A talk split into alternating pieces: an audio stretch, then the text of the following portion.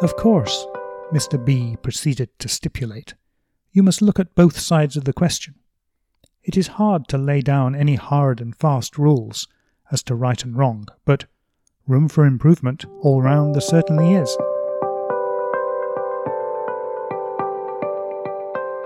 Hi there, this is Lee Turner, also formerly known sometimes as Robert Pym. Thanks very much for downloading this edition of Writing Books and Stories. I hope you enjoy the show.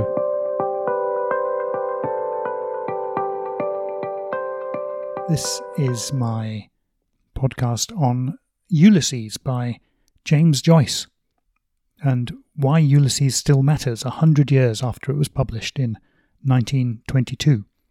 And I was inspired to do this uh, as a blog originally and now as a podcast because I happened to overhear some tremendous quotes from Ulysses, particularly on the virtues of moderation, which I thought was so contemporary and so interesting in the twenty-first century that uh, they deserved a blog of their own. So here it is. Why Ulysses Matters, Leopold Bloom on Moderation. And I I should say I'm going to read one or two quotes from Ulysses and other works of James Joyce, and I can't do an Irish accent. I'm so sorry, um, but I'll just do it in my normal voice. So, Ulysses really matters a hundred years after this great masterpiece first appeared. You can read it and you can enjoy it on many levels. Don't feel that you have to be frightened of it or that it's too difficult to read. Here's a little quotation to show why you've got nothing to be afraid of. Quotes. Of course, Mister B proceeded to stipulate, you must look at both sides of the question. So there is Leopold Bloom saying why you've got to look at both sides of the question, and his really being critical of people who are passionate about one side or the other of an argument. So why do I think that you can read James Joyce, Ulysses, without any difficulties? Well, back in nineteen seventy-nine, I visited the United States for the first time. I had my own little mini-odyssey of hitchhiking around America for seven weeks. And in Washington, D C, I visited and enormously admired the National Air and Space Museum, which is on the Mall. One exhibit in the section about flight particularly impressed me. It was a little video, uh, or two videos next to each other. One showed a mustachioed old geezer, old-fashioned flying ace in a leather flying cap, and he described how challenging it had been to learn to fly, but how he had mastered the art. Next to him in the other video was a younger-looking, kind of ordinary bloke, and he said, don't listen to him. Learning to fly is no harder than driving a car. And I thought that was a great lesson, that there are two ways of teaching stuff. One is to say it's really difficult, and one's to say, actually, anyone can do it. And I'd say for James Joyce, the anyone can do it approach is the right one. Of course, you can apply the principle to many other things as well, such as learning languages or indeed learning to drive a car or ride a bicycle. I read my first James Joyce, which was his semi-autobiographical, or actually almost wholly autobiographical, portrait of the artist as a young man when I was at university, and luckily no one had told me that Joyce was difficult, so I read it pretty quickly and with great pleasure. And again, I, I really liked it. Some of the things I liked were the beautiful prose, and the way Joyce writes is so lovely to feel the rhythm of the words and the choice of vocabulary. It's all absolutely fantastic. So that impressed me. I was also impressed in a less favourable way by the incredible cruelty of the Jesuit school that Joyce attended. He describes, for example, the injustice when he's beaten, they call it he was paddled, on his hands because he'd broken his glasses. And in fact, he had broken his glasses. He'd told one of the teachers that he'd broken his glasses, and the teacher said, don't worry, you don't have to study if you've broken your glasses, you can just sit there. And then a prefect and another master, schoolmaster, come into the room when he's just sitting there and say, why aren't you working? And he says, I've broken my glasses. And they say, oh, you're skiving off. You're going to have to be punished. So they punish him. And he's in agony. He describes it, he says. The scalding water burst forth from his eyes, and burning with shame and agony and fear, he drew back his shaking arm in terror and burst out into a whine of pain.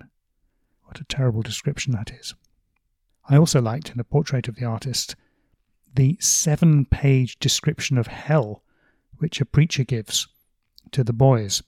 It's pages one hundred seventeen to one hundred twenty-four in my Penguin edition, Penguin edition of the book. He says, amongst many other things, he says, hell is a straight and dark and foul-smelling prison, an abode of demons and lost souls, filled with fire and smoke, expressly designed by God to punish those who refused to be bound by his laws. And the incredible impression that this description has on the narrator, or on Stephen Dedalus, who's the hero of the book, who is convinced that he is a sinner because he has bad thoughts, and he thinks, I'm going to go to hell. And then finally, my final thought on the portrait of the artist as a young man was this sneaking suspicion that, although this all sounds so cruel, look at James Joyce as a genius.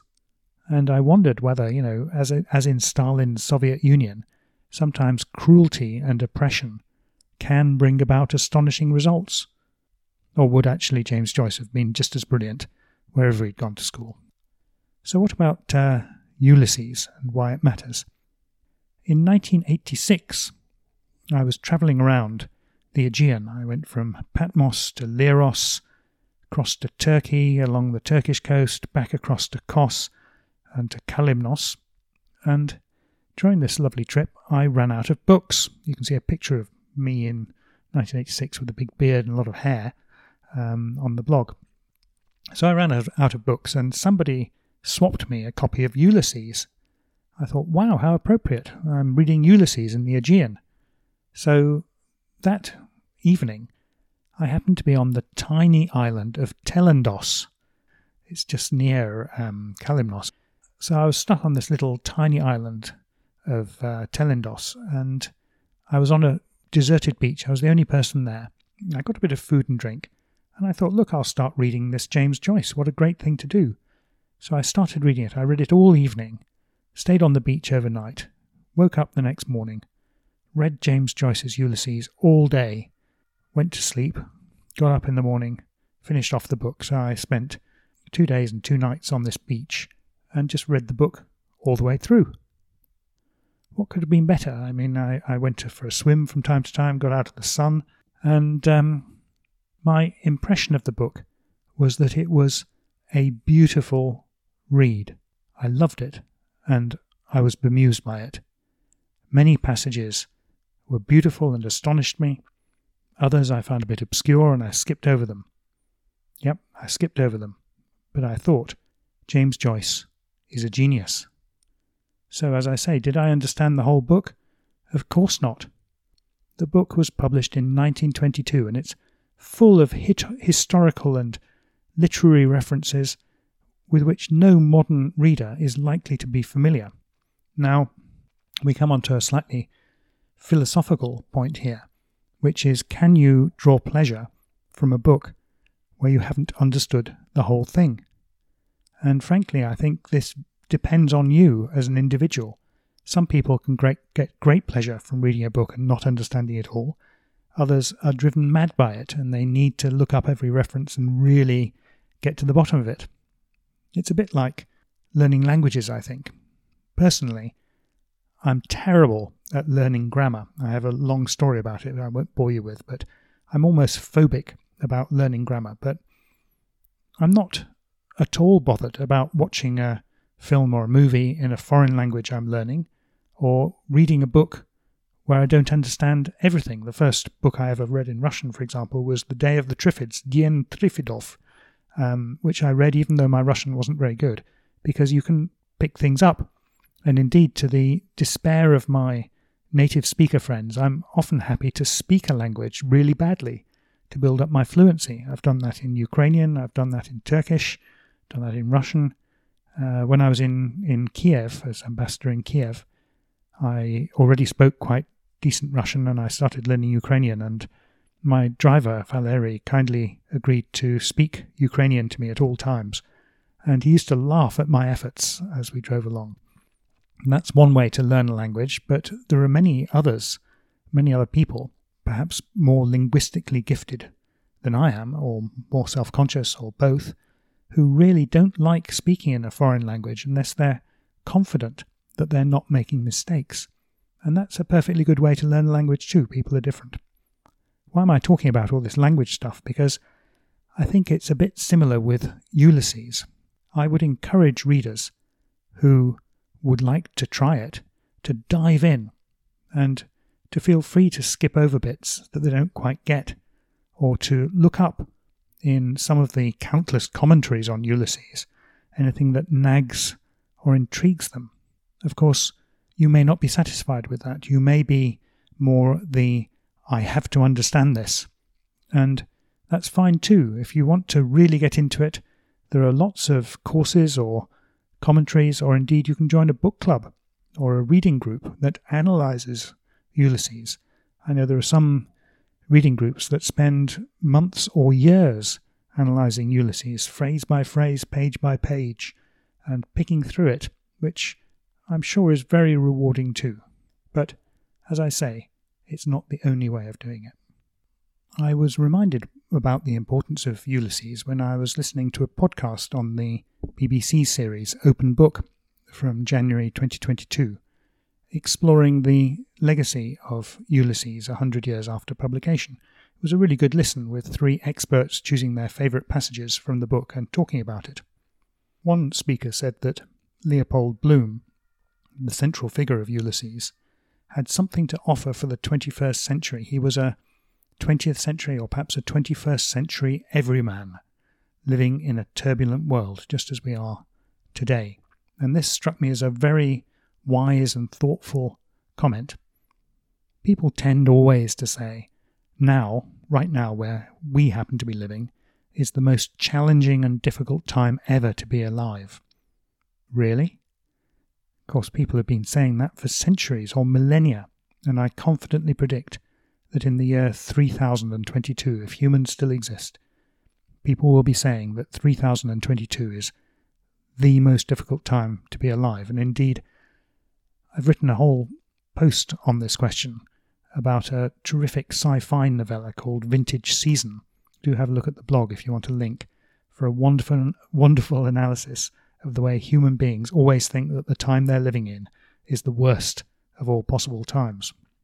If we accept that Bloom is relevant to us today, Leopold Bloom, what characteristics does he have that are particularly relevant? And I would suggest that his key instruction for today's world is his calm and moderation. Bloom lives in a world of radical opinions. He struggles through life with a sexless marriage, an unfaithful wife, and an unsatisfactory job, yet he doesn't lash out at the world. Rather, he takes a philosophical approach of moderation.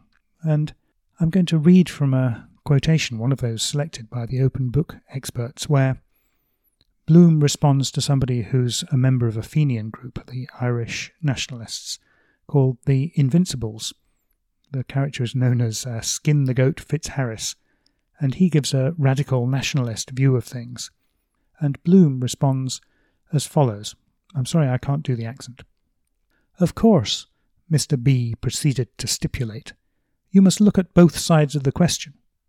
It is hard to lay down any hard and fast rules as to right and wrong, but room for improvement all round there certainly is, though every country, they say, our own distressful included, has the government it deserves.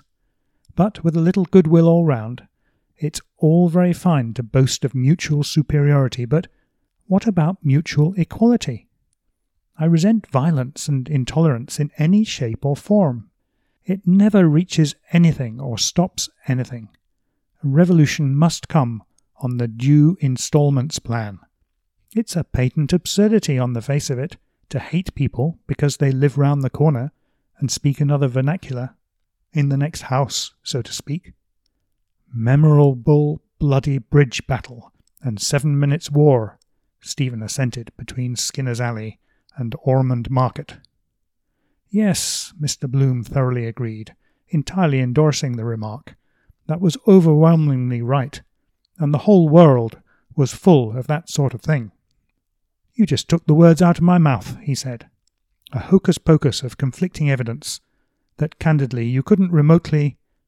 All those wretched quarrels, in his humble opinion, stirring up bad blood from some bump of combativeness or gland of some kind, erroneously supposed to be about a punctilio of honour and a flag, were very largely a question of the money question, which was at the back of everything, greed and jealousy, people never knowing when to stop.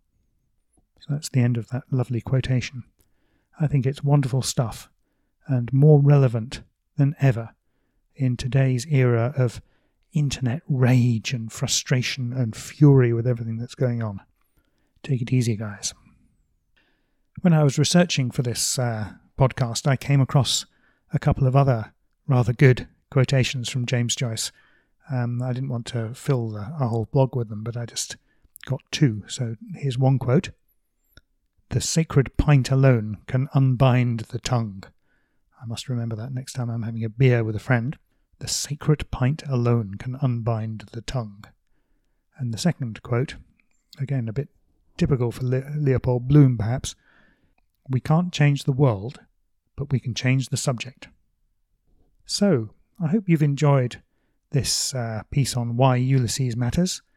Uh, if you fancy looking at any of my own writing, do check out the books page on my arlie turner dot com blog. I don't claim to be James Joyce, but I do enjoy a good yarn.